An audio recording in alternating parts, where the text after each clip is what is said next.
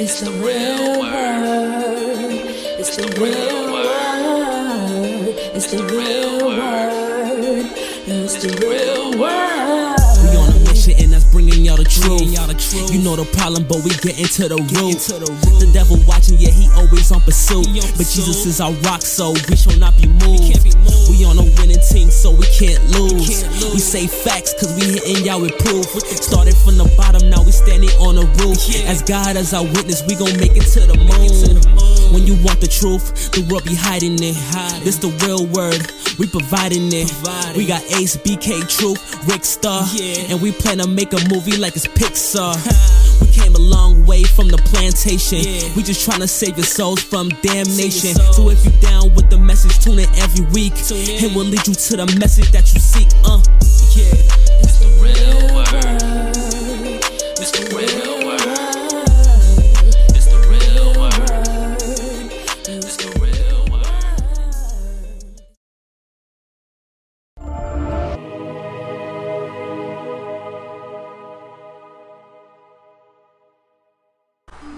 Welcome to the Real Word Season 9, Episode 23. Shout out to everybody that's been watching. Shout out to everybody that's been supporting.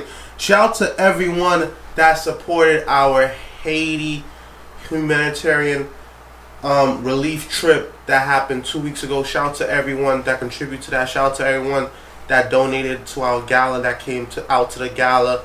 Um, as you've seen, we fed over 100 families in Haiti, and we also helped the school. We helped a couple individuals, helped rebuild homes, and all the other things that we did during our two weeks in Haiti. So shout out to everybody that supported. If you still want to support and donate, that's www.therealwordministriesinc.org. That's the Real Word Ministries Inc.org or Cash App at dollar sign the Real Word Inc. That's dollar sign the Real Word Inc. Or PayPal, you could look up the Real Word Ministries Inc. on the PayPal Giving Fund. Um, we have a very special guest with us here today. Introduce yourself, sir. Hi, Rickard. I'm Paul Zolman, and I'm the founder of the Role of Love.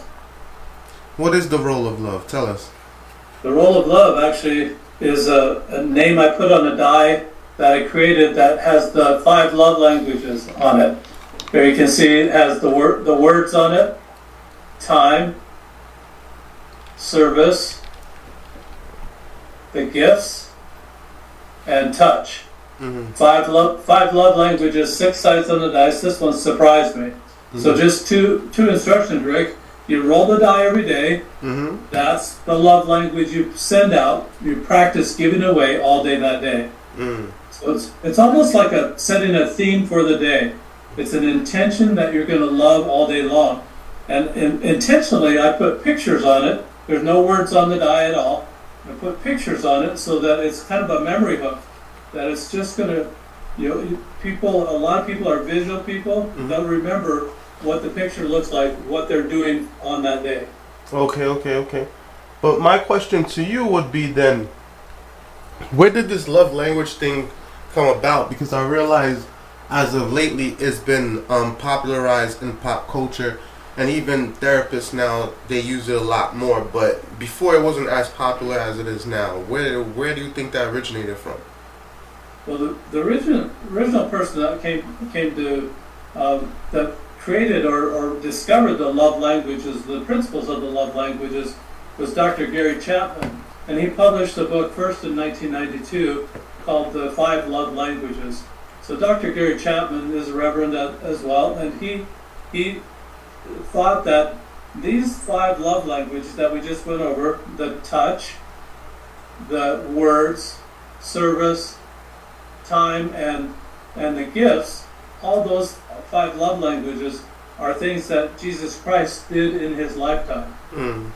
and so so in order for us to follow jesus christ more uh, perfectly this was created the love language is created and and dr chapman further found out that people have what they call a primary love language.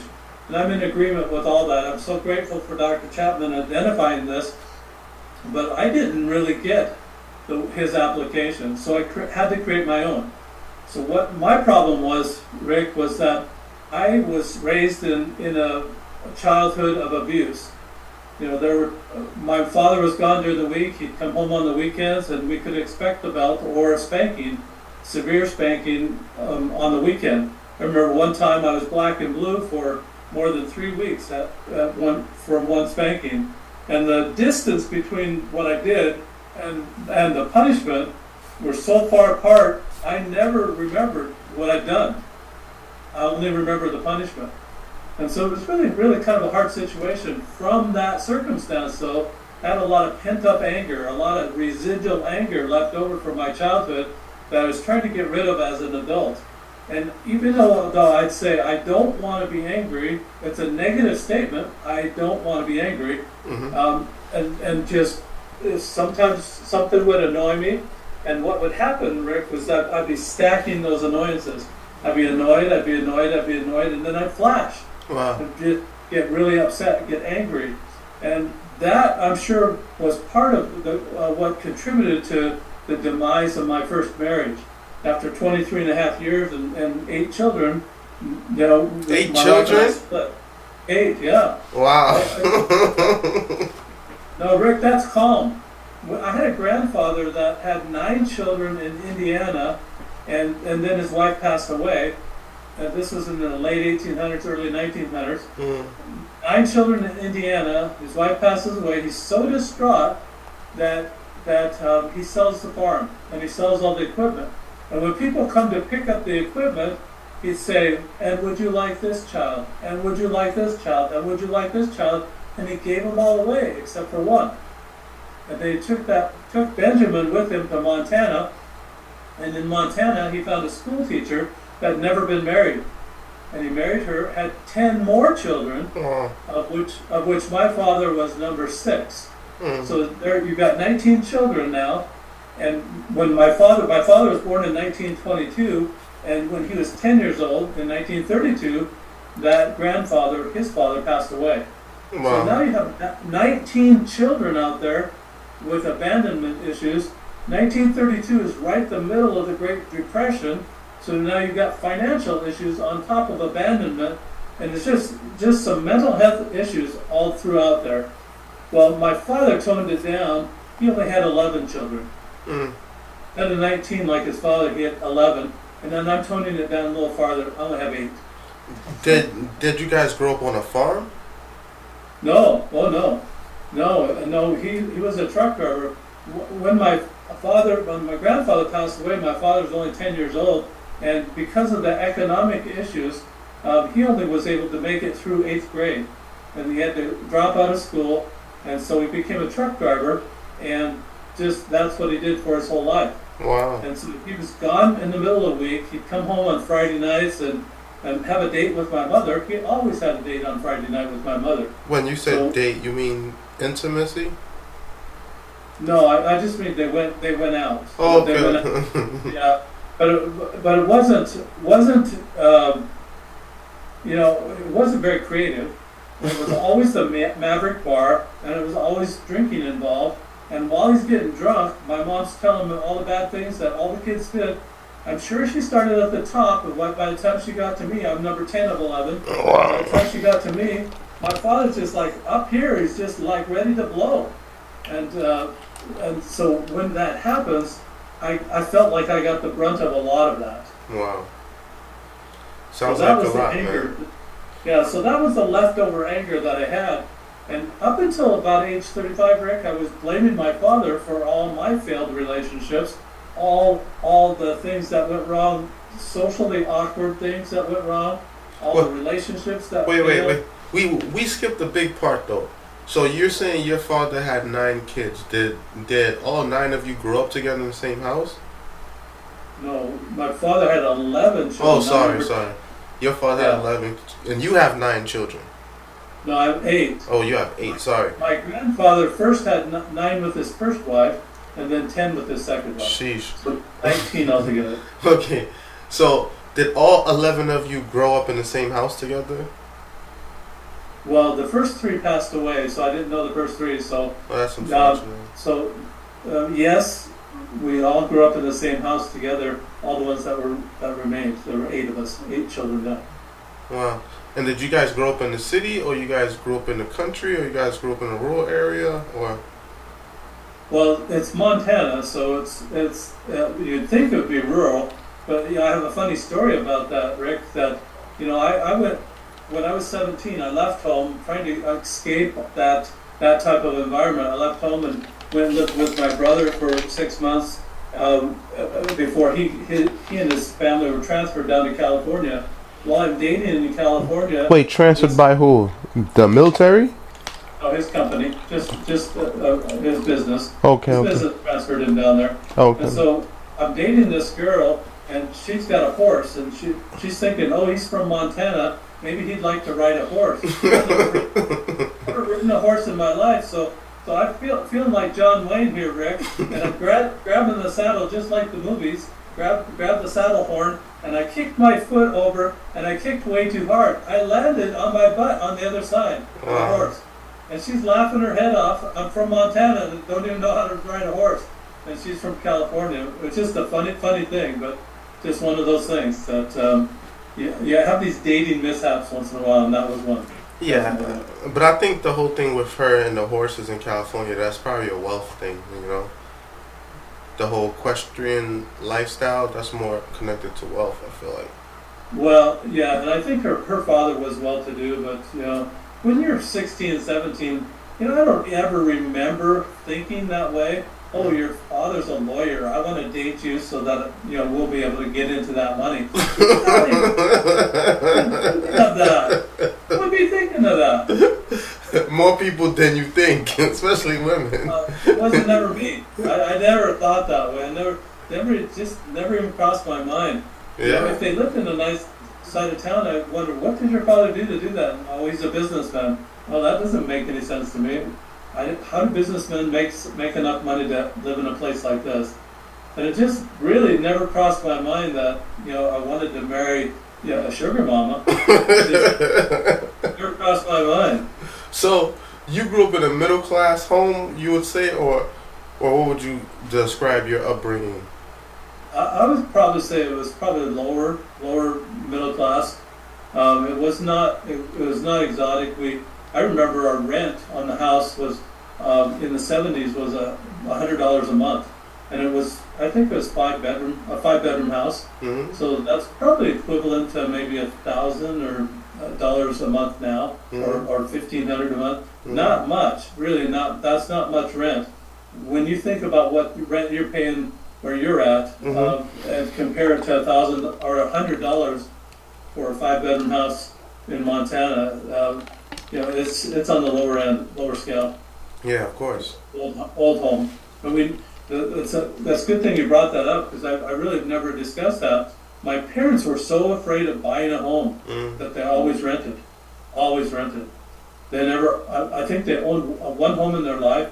They bought it for eleven thousand dollars way back when, before before I was born, hmm and they bought it for eleven thousand, and they got they're so um, uh, yeah the the maintenance on it and being responsible for the taxes and, and all that. They just thought this is too expensive. I can't afford it. Mhm. And they went back to renting. So they sold the house for exactly the amount of money that they bought it for. well, it, it comes back from education, right? You know, remember my father only went through eighth grade. Mhm. And so as you as you become educated and you, you make better investments. So what I'm what I'm trying to tell you about this die is that it's an investment of two seconds at the beginning of your day. And at, at that two seconds you're determining I'm gonna love in that way today. Mhm. That's the love I'm going to send out.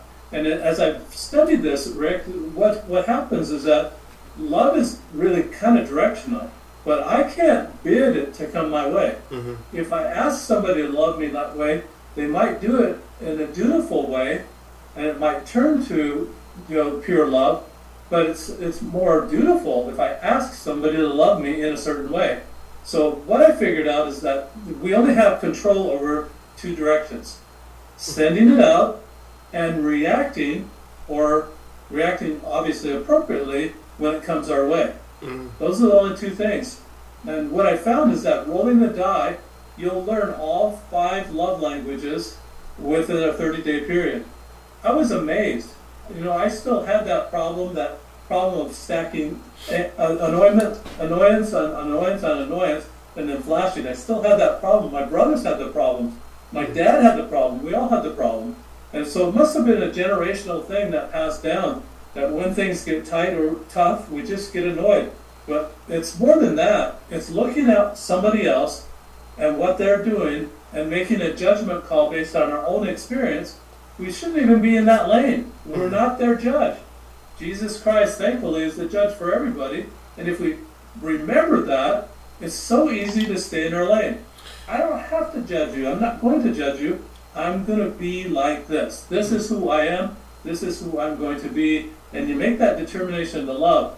You'll find all the five love languages that you you can know them backwards and forward by giving it away over that 30 day period. And then you can see it. It improves your vision. So you've got this peripheral vision. You can see it when it comes your way. Because what Dr. Chapman discovered in, in that 1992 book is that most people with their primary love language, they want to give that primary love language away, hoping that it's going to come back. But that's transactional. That's not love. That's a transaction. Mm. And love is not transactional like that. Love, really, to me, is giving it away without any expectation of it coming back, Mm. but trusting, having the faith that absolutely it's going to come back. It's going to come back full force.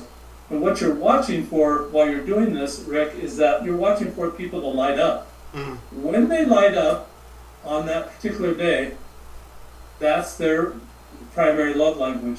And you can just remember that, make a mental note, and watch, rinse, repeat. Do it over and over again to that person that you found out, you discovered in that way what their primary love language is. Mm. And you can send it. One thing I wanted to dive deeper into on what you said. You you said you mentioned being married multiple times, and you compared it to also your parents' marriage. Take us through your first marriage and your second. What there? I don't know how many times. You want to speak on that or no? Not really. Yeah, sure, absolutely. So in the, in the first marriage and having eight children, things were things were fine until I became annoyed. Like I said, what you mean by that? they're fine. Yeah, things are going good until you're annoyed, and Mm. you're annoyed at either what the wife has done or you're annoyed at what the kids has done. And I just could not control that pattern, that generational pattern that had been passed down through the ages, and and that's that's kind of what what caused the problem. Spanking the Uh, I- kids? You were spanking the kids too? Yeah, I spanked the kids. Yeah. I, told, I told my wife and I told myself that I wouldn't do that, but yeah, I did. But it wasn't it, I, it wasn't severe like like that because you know I could I was could have been reported you know for for severely spanking them. But I spanked I spanked. You know, there's there's no question I spanked them. you. I never did the belt. No no belt at all. So So what did you Yeah. use?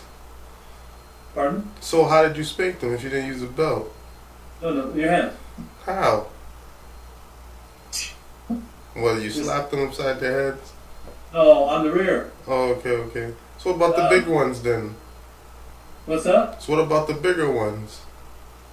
Well, when they're 10 years old, they start turning around laughing back at me. So after 10, they didn't get spanked. You know, it's just just to kind of get them in the right lane on, on when they're younger than 10. So yeah, yeah, and then and then it stopped. You know, it just you, you get to a point that it's just not worth it Hmm. because you're trying to teach children how to, to you're teaching them not to hit, and here you are hitting them. Yeah. And it's, and it's just it just didn't work. And that that, disparity, that hip, hypocrisy there, is just really something that parents have to overcome. You know, they've got to have their words match, match their actions, and it's really it's. Not, I don't think I'm unique in that regard. I think there's a lot of parents that struggle with that. But we we're we're missing the the main question is besides the way you were annoyed with the children and with the wife, what other things do you feel like affected your first marriage with the eight children? Well, I think that there were times, um, and I know there were times that we're we're financially strapped, um, but there were other times that uh, things were things were good. I, I tried to uh, self-employment um, as I'm doing now, but I've tried tried self-employment several times, I thought that I could be a boss, and, and it's just interesting to me that that, that I fluctuate back and forth in, from corporate life back into uh, entrepreneurship, back to corporate life, back to entrepreneurship, and just trying to get the training that I needed to be a better leader. And I think that that's that's a very good question, Rick, about why was it that I could not stay just as an entrepreneur, and I needed those leadership skills. It took me, you know, remember that my father only graduated from eighth grade. My mother never gra- well, my mother graduated from high school, so there's no college within within the family at that time at all. Mhm. I had a brother that went to college, but he was you know 12 years older. But none of my other brothers and sisters ever went to college at the time that we're talking about during that time frame. Then subsequently, I had another brother that went, and another sister that went, and they graduated. But I was uh, really kind of a pioneer in, in going to college. I decided to go to college, but it took me 22 years to get a college degree. And I had to do it. Had to do it part time with all the kids and everything, and all the all the financial concerns that way. I had to do it part time. I was just bootstrapping my way. But finally, when I was 42 years 42 years old, I, I was able to get a college degree. And Did your life change after the college degree or not really? yeah, yeah. So so it elevates your your salary. That college degree elevates your salary, and things started to change for the better. But the damage had been done. At, you know, just three years after I got my college degree, then my wife and I, you know, parted company. We separated and divorced. So what And happened was- to the eight kids then? Well, there was three of the kids were already gone, and I had um, I had the five children. I was a primary uh, custodian for the five children that remained after the divorce. And my wife decided she wanted a, a different lifestyle, um, and she so she she didn't want want the children that would disrupt her lifestyle that she wanted. What do you So mean that- different lifestyle? just a lifestyle that uh, is not conducive to having a family. Just she wanted to be single. She wanted to run around. She wanted to do those kind of things that that um, uh, really the children shouldn't be watching or seeing anyway. And, and you know it's not it's not a good thing. No, But she understand. She did have the children on the weekends. And Oh, on those on those weekends, what I did, Rick, was I I took up in this midlife crisis of mine, being separated and everything, and being divorced. I took up destination dating. And I was living in Charleston, South Carolina at the time, and so I went down to Daytona Beach in Jacksonville, Florida, wow. Columbia, South Carolina, uh, Charlotte, North Carolina, Nashville, Kansas City, New York City, Cabo San Lucas, Phoenix, Salt What to meet City. girls? I, I, that's where, when destination dating is that the, you, you live in a different place and you meet in a place. So this is where I met these women. But they don't live there. Pardon? But they don't live there for real. Some of them did live there in those cities, but some of them not. Oh, No, a person from New York City who actually was from Phoenix. So I'm from Uh-huh. Charleston, she's from Phoenix. We met in New York City. wow, that's So interesting. Like a destination date. So how was that though? Like, It was fun for me. I mean, I you don't find love that way, but it was fun. It was- you find friends is all you find. You find friends with benefits? you, find acquaintances, and that's about it. And it's not. I- I wasn't into the benefit so much that at that point in time. So it's just I, I kept it clean. I kept it above board. I was a gentleman the whole time. Um, but it was just and it was just fun traveling around.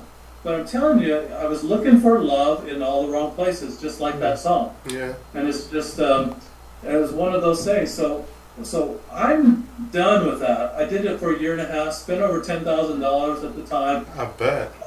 flying here and there, and it was this and that's kind of Wait, the lowest. what career you had at that time? I was doing mortgage broking, Okay. brokering. Yeah, Wow, you. So every time you closed on the deal, you was tricking. get a good deal, and then I'd make it a, even a better deal. I bet. Having, a great time. So, so I'm done with that. I moved moved from Charleston, South Carolina, to Phoenix, and and uh, thinking that this girl that was from Phoenix might uh, might be have a little interest. She had zero interest in making a long term relationship. It was just that destination dating was fun, and she liked doing that, and and we were friends, and that was that's all it, all it amounted to. So at the time, my sister thinks I'm sad. She Wow. thinks I'm really really lonely, and so she decides I'm going to introduce you to my neighbors. What she said. Wow. She's she lives seven hours away from Phoenix. I said I don't want to do any more destination dating. That did not work out. I'm done. I don't want to spend the money. I just don't want to do it. Mm. And she's she's an older sister. So in that family makeup, I'm between two girls at the end. I'm a thorn between two roses. I And bet. it's just so so. And I got to do what Big Sister says. I'm number ten of eleven. I don't have any say in anything. Mm. I'm on the I'm on the bottom end of everything. I don't really didn't have any uh, any right to say anything because there are older siblings all over the place. Mm. And so so when she said I said I don't want to do that, she said, "Oh come on." And so I said, "All right." And I really kind of half-heartedly said, "Oh, I'll do it." I emailed this lady, her neighbor, uh, my sister's neighbor, and we started developing this relationship over email and yeah, with messenger. the email. It's email. It's really low level, low level stuff. It's just, I'm not, my heart's not in it. But wow. I started getting some emails back and some t- texts back, and, and or some messengers back, and I thought this lady's kind of cool. And I just kept doing it, and we just kind of developed this little relationship mm-hmm. until I started. And now, now I started traveling.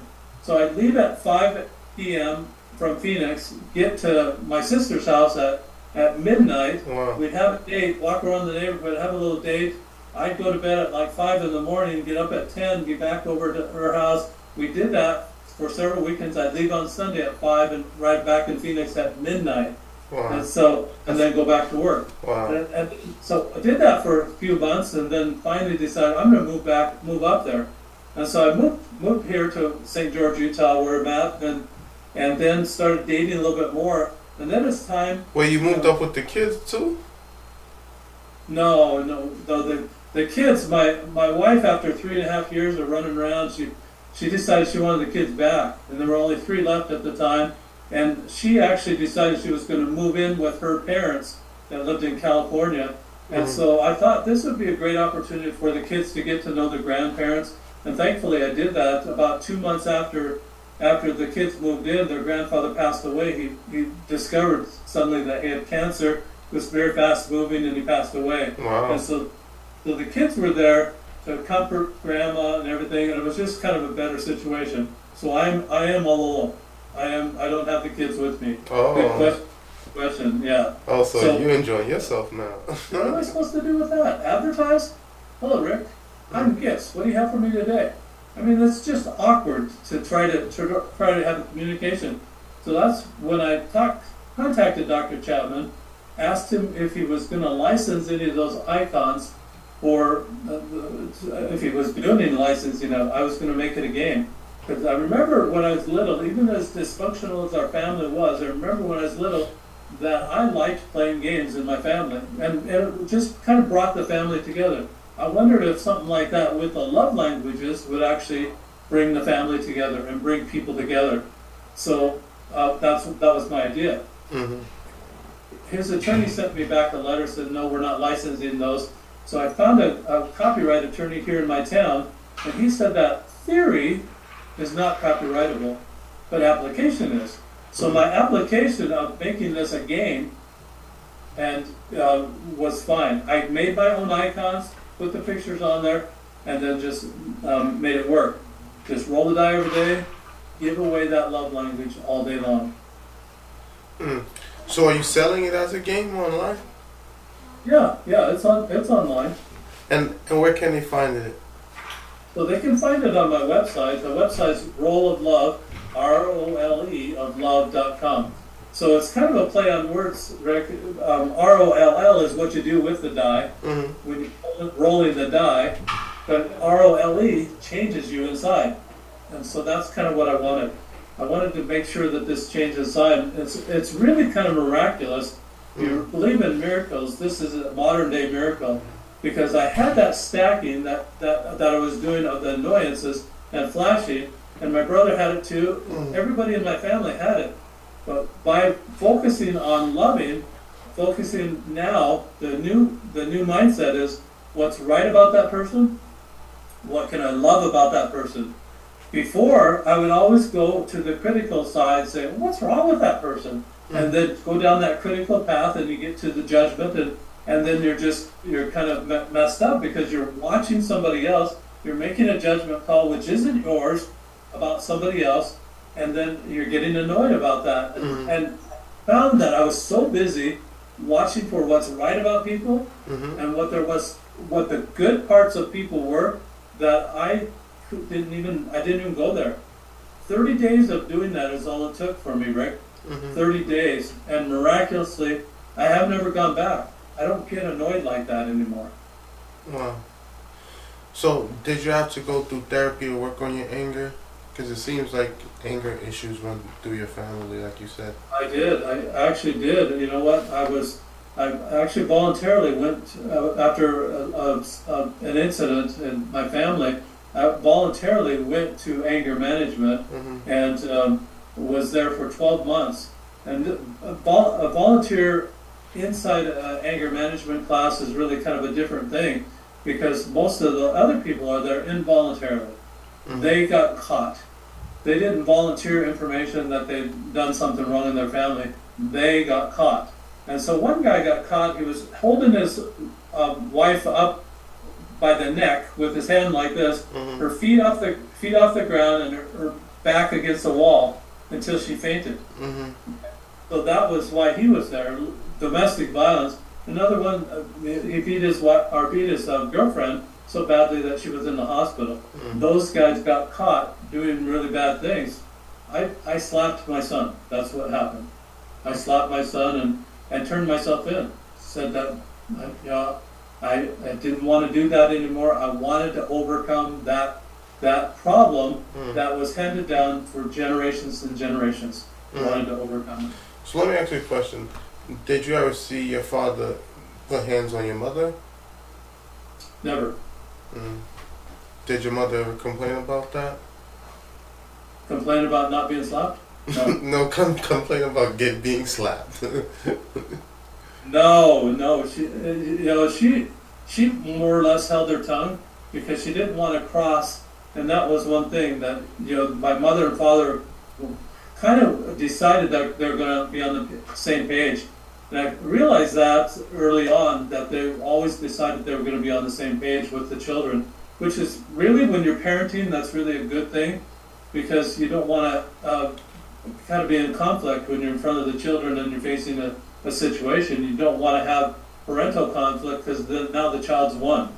Regardless of what happens, the child really is, has won. And so it wasn't ever that type of situation. And I think my mother, if she opposed the spankings and if she opposed any of the punishments, she probably wouldn't be telling the bad stuff that happened during the week Mhm. that we did that we never even remembered, and that we got spanked or we got the belt or whatever. We got punished for the bad things that we did during the week that we don't even didn't even remember. Mm. So I, I think that if she was on board, uh, uh, I think she probably was on board with the discipline, the way that discipline. I, I just had a, a, a memory today too, and this kind of gives you the the feeling of what the era was. It was it's like Ghostbusters. Who are you going to call? Mhm. There was nobody to call about child abuse during that time frame. No, and I don't, I don't know who, who there was. In fact, my, I remember my brothers actually in woodshop in high school making paddles that had little divots in it. They drilled down, um, not all the way through, but halfway or just down maybe an eighth of an inch, and put little little uh, marks in the paddle. Had a handle and everything, and it was a whacking paddle. It was something that you would spank people with. That's what they made in woodshop, and the and the school board. They, they were they were supporting that. They were allowing kids to make that. That was a suggested type of of project that. Wait, uh, but what would they do with it after they make it? What was that? Like a fetish thing? No, no. They, they they would hold it in a room, and it became more of a weapon than anything else. To use against who? Brothers, you know, brother against brother, or or Parents? don't don't mess with my stuff type of, type of thing. Yeah. Yeah, so it was more of a more of a threat. It's just like wearing a, a pistol on your on your hip and walking around. It's like gunslinging, only it's with a paddle gun. What do you think about that? Walking around with a pistol on your belt. Do you think that's looking for that's looking for a war, or you think that's that's that's looking for peace? Well, it depends on, on the situation. I think that it's I think that obviously the policemen need to have that for for our protection and for their own protection. They're the ones that are catching those the bad guys uh, that are doing things, and they pro- they probably need that for themselves. But I think that um, somebody brandishing something like that, um, there's there's a message there, and then there's a message that they want to send that way. And uh, And what message is that? uh, the message message that don't mess with me, don't mess with me, and I think that you can you can send that message in other ways, but it's just it's a better the better message to send is know I care about you, I love you. I mean, what is there to love? There is some good. I believe Rick. There's good in every pe- every everybody, some good in everyone, and and and that's what we're watching for. When we're rolling the die, when you're sending out the love language, you're watching for what's right about them, and you're and you're kind of focusing on that. I do a lot of that with words, um, even even for yourself, for the great humanitarian efforts that you're doing in Haiti, that you introduced the program with, and and the things that you're you're doing and what your ministry is doing. Those are great things that I would have never known un- unless you. Um, I, I could look it up, I imagine, but I would have never known unless you said something about it. And those are things that you praise people about. Those are things that you, you say that that person has a really kind heart. That person is helping people outside of themselves. It's not about them. And it's not about boasting about doing that sort of thing. It's about helping other people and making their day a little bit better. We all have people that we can reach down to to pull up. We all have, uh, even on our lowest day, Rick, on our very lowest day, there's always somebody having a, a worse day than us. Always. And there's people that have a lot better days, but there's people wherever we're at, there'll always be people that have a worse day. Our responsibility is to lift them up. And that's what this is all about. You know the um, the Sanskrit dialect in northern India has given us word, words in our language. They give, they give us the words of nirvana, which is a worship word. They give us the word karma, uh, and they also give us a word called namaste. That's uh, putting the hands together with your thumb to the chest, and then they say namaste. Both bow their head and close their eyes and say namaste. It's a reverence to that person, and it's really kind of a sacred thing that they do. They do it, and the Hindu Hindu interpretation of that is that the God in me sees the God in you, or put another way, the divine in me sees the divine in you. And the only God that man will see is the God in you and me. Pardon? The only God that man will see is the God within you and and me. That's right. That's right. Uh, that's a good way to say it. Yeah, absolutely. I like that. So watch for it. I mean, we're children of God. Watch for that. Watch for for that that heritage that we have, and focus on that. And if we focus on that and stop focusing on what's wrong with people or the mistakes that people make, it, just think of it this way: if we send anger out, we get immediate return on that investment. We send love out, it, we got to trust that it's going to come back. It's almost like putting money into a piggy bank, but we're sending it out there without any any thought of reciprocation, sending it out there without any expectation that it's coming back. Mm-hmm. But Let me give you an example, right? Because you gave me an example about what you did, right? The sacrifices. Oftentimes, right now, in the dating world, it seems that sometimes things could be unbalanced in the sense that you talking about um, investments and expecting a return on your investment at times and love not being transitional. Okay. Nowadays, if you were to go on a date with a woman, um, she's gonna expect you to pay for it, right? And let's say the woman, like you said, she might live further than you, so you might be paying expenses like, let's say, gas, maybe toll, um, or whatnot, whatever else in between or whatnot. And when you get there, you then have to pick her up, you know, get yourself ready, all the things that come along with it, and then you paying for the meal, right? And to pay for two people nowadays is highly expensive. And then at the end of the, the night, she's gonna say, "Oh, just because you paid, don't make doesn't mean that I have to pay you with sex." Okay, that's fair. Granted, we both ate, we we both enjoyed ourselves. That's fine. But at the same time, there's people that will use that as a manipulation, in a sense that they'll say, "Oh, okay, it's not transitional," but at the same time, they'll still continue to try to lure you in with sexual innuendos or with the promise of sex or with the illusion of the promise of sex so that they could continue to benefit or or reap the benefits of of, of that transaction without having to give nothing in exchange. So what's your thoughts on that? So my thoughts are that that you're, you're talking about a transaction, Mm-hmm. and we've talked about this. Transactions are not love. So Mhm. if you're you're sending something out and hoping that something's coming back to you, that's reciprocation, and that's a transaction. Mhm. That's not that's not what I'm talking about at all. That's not that's not what I wrote the book about. That's not what I wrote, made the dice for. That's not what I'm talking about. I'm talking about genuine love, genuine care for a, for a human being, Mhm. and re, regardless of the outcome, regardless if she refuses sex, and and and it, it it's there's you're not looking for that. Hopefully, you're not looking for that Mhm. because if you're looking for that, that's a transaction. You're having that expectation. Just it's not about you anymore, Rick, and it's not about me. Mhm. It's about them, and it's about making them feel loved, and about helping them feel like they're on the top of the world. When they feel that way, they're going to spread that influence, that loving influence, to all the people within their circle of influence. Just contrast that with anger. You make somebody have a bad day because you're angry at them, and and that and uh, or you're angry because of something else. You send that out, and you make somebody else have a bad day, and they're going to send that to their circle of influence. And I think that's kind of where the world's beca- uh, come to is that we're just sending out too much anger, way too much anger. I that way. understand. I understand that, but I'm saying what I'm saying is that okay, it's not transitional, but at the same time, someone is making a transaction. The person that is spending the amount of money.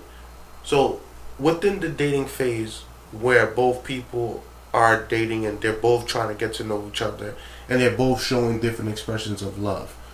Do you believe that both individuals should spend money on each other, or, or do you believe in where the woman states the man pays for every single thing all all the way up until she feels that it's time for her to show some reciprocation.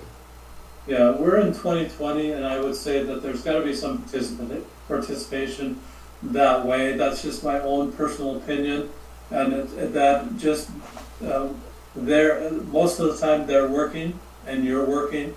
They have uh, uh, sometimes women have a greater income than men, so I think it should be kind of a, an equal thing that way as far as who pays for what. And, and I think most people that would be reasonable would understand that that's not the biggest thing that you're going to face.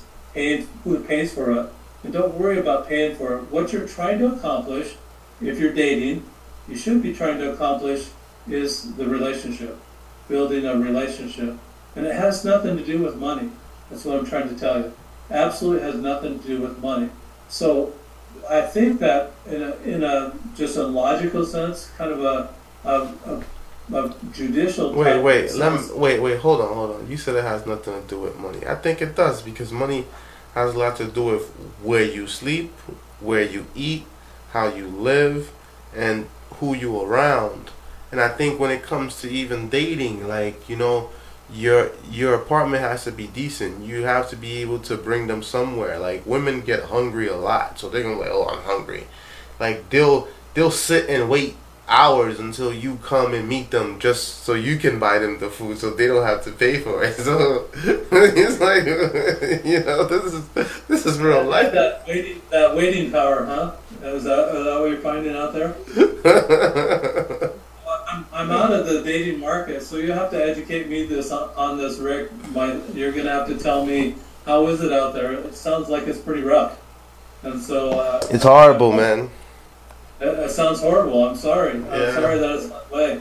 But in my experience, that that the, a reasonable woman will occasionally cough up and occasionally pay for things. In fact, uh, my own situation right now, I pay for all the bills. I pay for the house. I pay for the food. I pay for the electricity. I pay for all those things. Wow. And my my wife is in charge of fun. Mm-hmm. So if she wants to have fun, it's on it's on her. So she she has tried to make these exotic trips, and we we've had a lot of fun, mm-hmm. just a lot of fun because she's in charge of fun, and mm-hmm. she's kind of that yellow personality and just likes to have a lot of fun. So she's in charge of that, and she's paying for that. Wow. So that's how that's how we split it. And I think that you can come to terms with whoever you're dating, and come to terms with that early because you- should not be as a male. I don't think you should be expected to pay for everything, Mm. absolutely everything, because it should be give and take. That's what love is all about. Yeah, and I think that's the point that I was trying to drive home. Like, don't make the statement that you're not about to be used, but at the same time you're trying to use someone. It's not fair. It's, it's supposed to be even. You know? I don't. I wouldn't get caught up on it. I wouldn't get hung up on that. Like I said, you're trying to get to their heart. You're trying to find out what who what makes this person tick. Mm. What is so what is good about this person, and watch for those things. And like I say, that really that's character within, and that has nothing to do with money. That's what I'm telling you. That not, has nothing to do with money. Someone that absolutely loves you really wouldn't care where they lived, as long as it's in a in a safe a place that they felt safe. hmm That's that's your job, and that's my job, Rick. As as males, uh, our job is to make those women feel safe, and wherever they feel safe, there's going to be love there, and they can they can they're the homemaker. They're the one that can make it make the a house a home, an Mhm. apartment a home, and they're just the one that doll it up. When I got married, I had some people, some men that knew me before before I um, got married, and then after I got married. And the, set the, probably a couple of weeks after I got married, they came in that house where we lived and said, "Oh, almost I got married. This looks different in here." and been dolled up and had been had been upgraded, obviously, because she was there. hmm And so, so it's just that sort of thing. I think that women really adorn men, that they, they really make men look good in that way. Yeah. That's good, man. So, what do you feel like has been the greatest thing that you have learned from marriage and that you would like to share with the people watching? I think that if you, you know, you go back to, uh, I'm going to address it, address that question. And Thank you for that question, Rick. I'm going to address it in a way from, um, from kind of from the Bible Mhm. that uh, about the, the Last Supper. Mhm. that when Jesus, Jesus is, is doing the Last Supper, he says, "One of you will betray me," and and the answer or the question that all the disciples asked of Jesus, "Lord, is it I?" That if we can just take that phrase into our marriage, "Lord, is it I?" Mhm. and just consider our own actions, consider our own thoughts, consider everything that we're doing. Is it me that's causing this disruption within this relationship? Mhm. And if we'll just do that refreshing of our own, own that self-actualization, so to speak, of our own actions and our own thoughts, Lord, is it I? We will be given the information. It will be come to us. We'll be given the information. What do I need to do to make this relationship better? And put it on yourself. Quit blaming other people or blaming your spouse or blaming your significant other for a relationship falling apart. Take care of yourself. Make sure that you are the very best that you can be, and always ask, Lord, is it I? And ask ask Him, what can I do to improve? What can I do better? What is it that would help me be a better person within this relationship? Mhm. I hear you. I hear you. And going back to that, the Last Supper, where you said, "Lord, Lord, is it I?" and you know, just even thinking about that, you know, the moments leading up to that, and everything, and just this entire conversation, it seems that you're led by faith a lot. So, so tell us how long you've been in the faith, and how has the faith molded your life? My my father never never joined any church at all, but my mother joined the church um, three years before I was born. I was raised in faith with with that. So I was kind of raised in the faith, but we just had that conflict, always that conflict. You know, they they were smokers and drinkers. They they taught us children don't smoke, don't drink. It was like it was like the spanking. Don't you hit anybody, and then they'd hit you. And it was just that, that hypocritical sense that that had, and we really had to, I really had to learn um, to try to be a true person. Try to what is genuine, what is something that where words match act, actions, and and that really was something that religion did for me, is that whatever Jesus said, that's what he did, and and it, it helped me understand that there's somebody there's actually somebody, there's an example out there of somebody that has their words and their actions reconciled. They have it together. And I wanted to be like that, like a person like that, that would, whatever I said, I would mean what I said. Mm-hmm. And, and not in a mean way, and I don't mean mean in the mean way, but it would, it would be exactly what I would do. And so my words and actions would match. I wanted that in my life. Mm-hmm. And that led you to Christianity? Absolutely. Mm-hmm. Yeah, it's, it's actually kept me along the path Christianity all through this time. And I had a long ways to go. You, you, you can understand from the story I told about my grandfather and about that gener- those generational dysfunctions that were passed down. I had to one by one stop stop that stop that generational um, damage that was continuing on because my parents didn't know. Mm-hmm. And, my, and their parents didn't know, and they only pass. We only get from our parents what they know, and so we don't know what what they didn't know. We don't know what we don't know, and so what what it worked uh, what it worked out is that. Uh, so I, I just wanted to be more like Jesus, having having that um, you know just just having the words and actions match together. And that's that's all I can say. I just I've been doing it for a long time trying, trying, just keep trying. I think those are the best people that you want to associate with those kind of people. Those kind of people that realize their weaknesses. Those kind of people that realize that that with God they're nothing, and with or without God they're nothing. Mm-hmm. But with with God's help they can be something. They can be a better person. I think it's very important. Yeah, I know that there's a scripture in the book of Matthew where Jesus is speaking to the people and he said that he's telling them basically look look at the Pharisees and the Sadducees and to listen to what they preach but to what they practice do not. For they preach it but do they they do not practice it. And I spoke on this twice. The first one, first time I spoke on it, I called it um, practicing while preaching. And so, a lot of the times when you put into a certain role, like you said, like you want to be a man of your word, you want to do everything that you that you say that you're gonna do, so you want to do it, and you want to be more Christ-like. But then, even if we go back to around the same time, prior to the, the Last Supper, when Christ was uh, was in the Garden of Gethsemane, and then he went to pray, and then he was asking his Father to take the bitter cup away from him and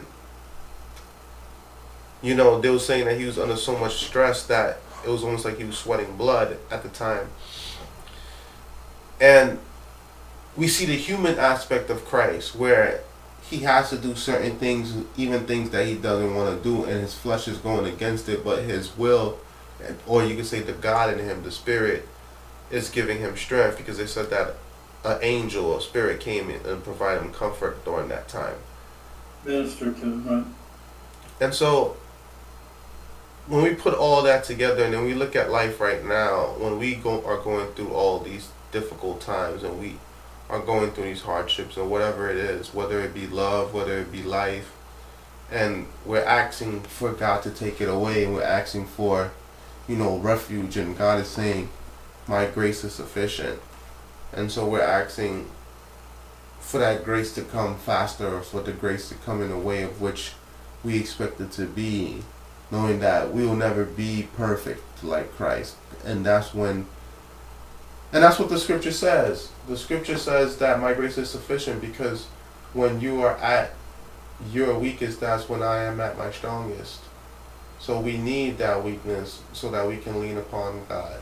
And I think just being wanting to be closer to Christ or wanting to be more like Christ is what helps us to continue to do the work and help us to continue to move forward. At least for me, I'm speaking for for myself on my behalf. I absolutely agree with you, Rick. And you want to take a look at the picture right behind me here.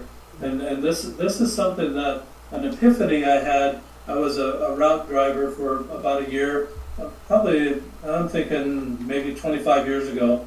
Uh, and I was, I would get up in the morning prior to dawn, and I'd, and I'd be on the road, and I'd come home after, after sunset. So I saw a lot of sunsets and a lot saw a lot of sunrises and a lot of sunsets Mhm. in, in in that route job that I had. But what it, what the epiphany was was that the very best sunrises, like this one, and the very best sunsets, all have clouds. Mm. And that and it's that adversity that we have in our life, those clouds that we have in our life, that polish us. It's, the, it's, those weaknesses or those clouds in our life that's actually at the end of a life going to be an absolute beautiful sunset. We're the ones that create the silver linings in those clouds as we go through those that, that adversity in our life. As we uh, uh, work, work with Jesus, work with God to help us through those clouds, He's the one that helps it be so beautiful for us. We couldn't, most of us couldn't do it without Him. Amen. No. Amen. And with that, we at time. So we thank you all for joining us. I want to thank my special guest Paul for joining in. Paul was very determined to be on the show. We actually missed Monday. Monday was a holiday. I lost track of time, we was able to reschedule for today. So I want to thank you very much for coming on the platform. For the people that want to get um, your dice, right? One more time, where can they get the dice from? And You can get it from my website, roleoflove.com, R-O-L-E of love.com. And I've got a book available and a journal as well, so they can keep track of what they roll, what opportunities they see, and what they do about those opportunities every day. yeah, you should send us one. You know. Absolutely should, I'd be glad to. Yeah. Okay, I'll do that. So appreciate it. Um, also, once again, we thank all of you that continue to support the ministry, all of you that continue to support everything that we're doing. Um, this year has been a phenomenal year. You know, from the different experiences to the different places to even getting awarded, um, the different award shows, the different galas, being able to meet different people, and we want to thank God for helping this ministry continue to grow. And it has been a ministry of love, and it's been been able to be successful because of you, because of your prayers, because of your well wishes, and because of your donations. And so we wouldn't be able to do it without you, and therefore we want to thank you. We'll close this out with a prayer. Paul, you want to close out with the prayer? Sure, glad to. Our eternal Father, in heaven, we're so grateful for Rickard and for the ministry that he's doing, for the love that he has for the for the love that he has for thy children. Bless him in his ministry and bless him with donations that he might continue the ministry, that he might have his coffers overflowing with, with the funds that he needs to accomplish thy will. In the name of Jesus Christ. Amen. Amen, amen, amen. Thank you, Paul. Thank you all for watching, and God bless and good night. Take care. It's the real world. It's the real world. It's the real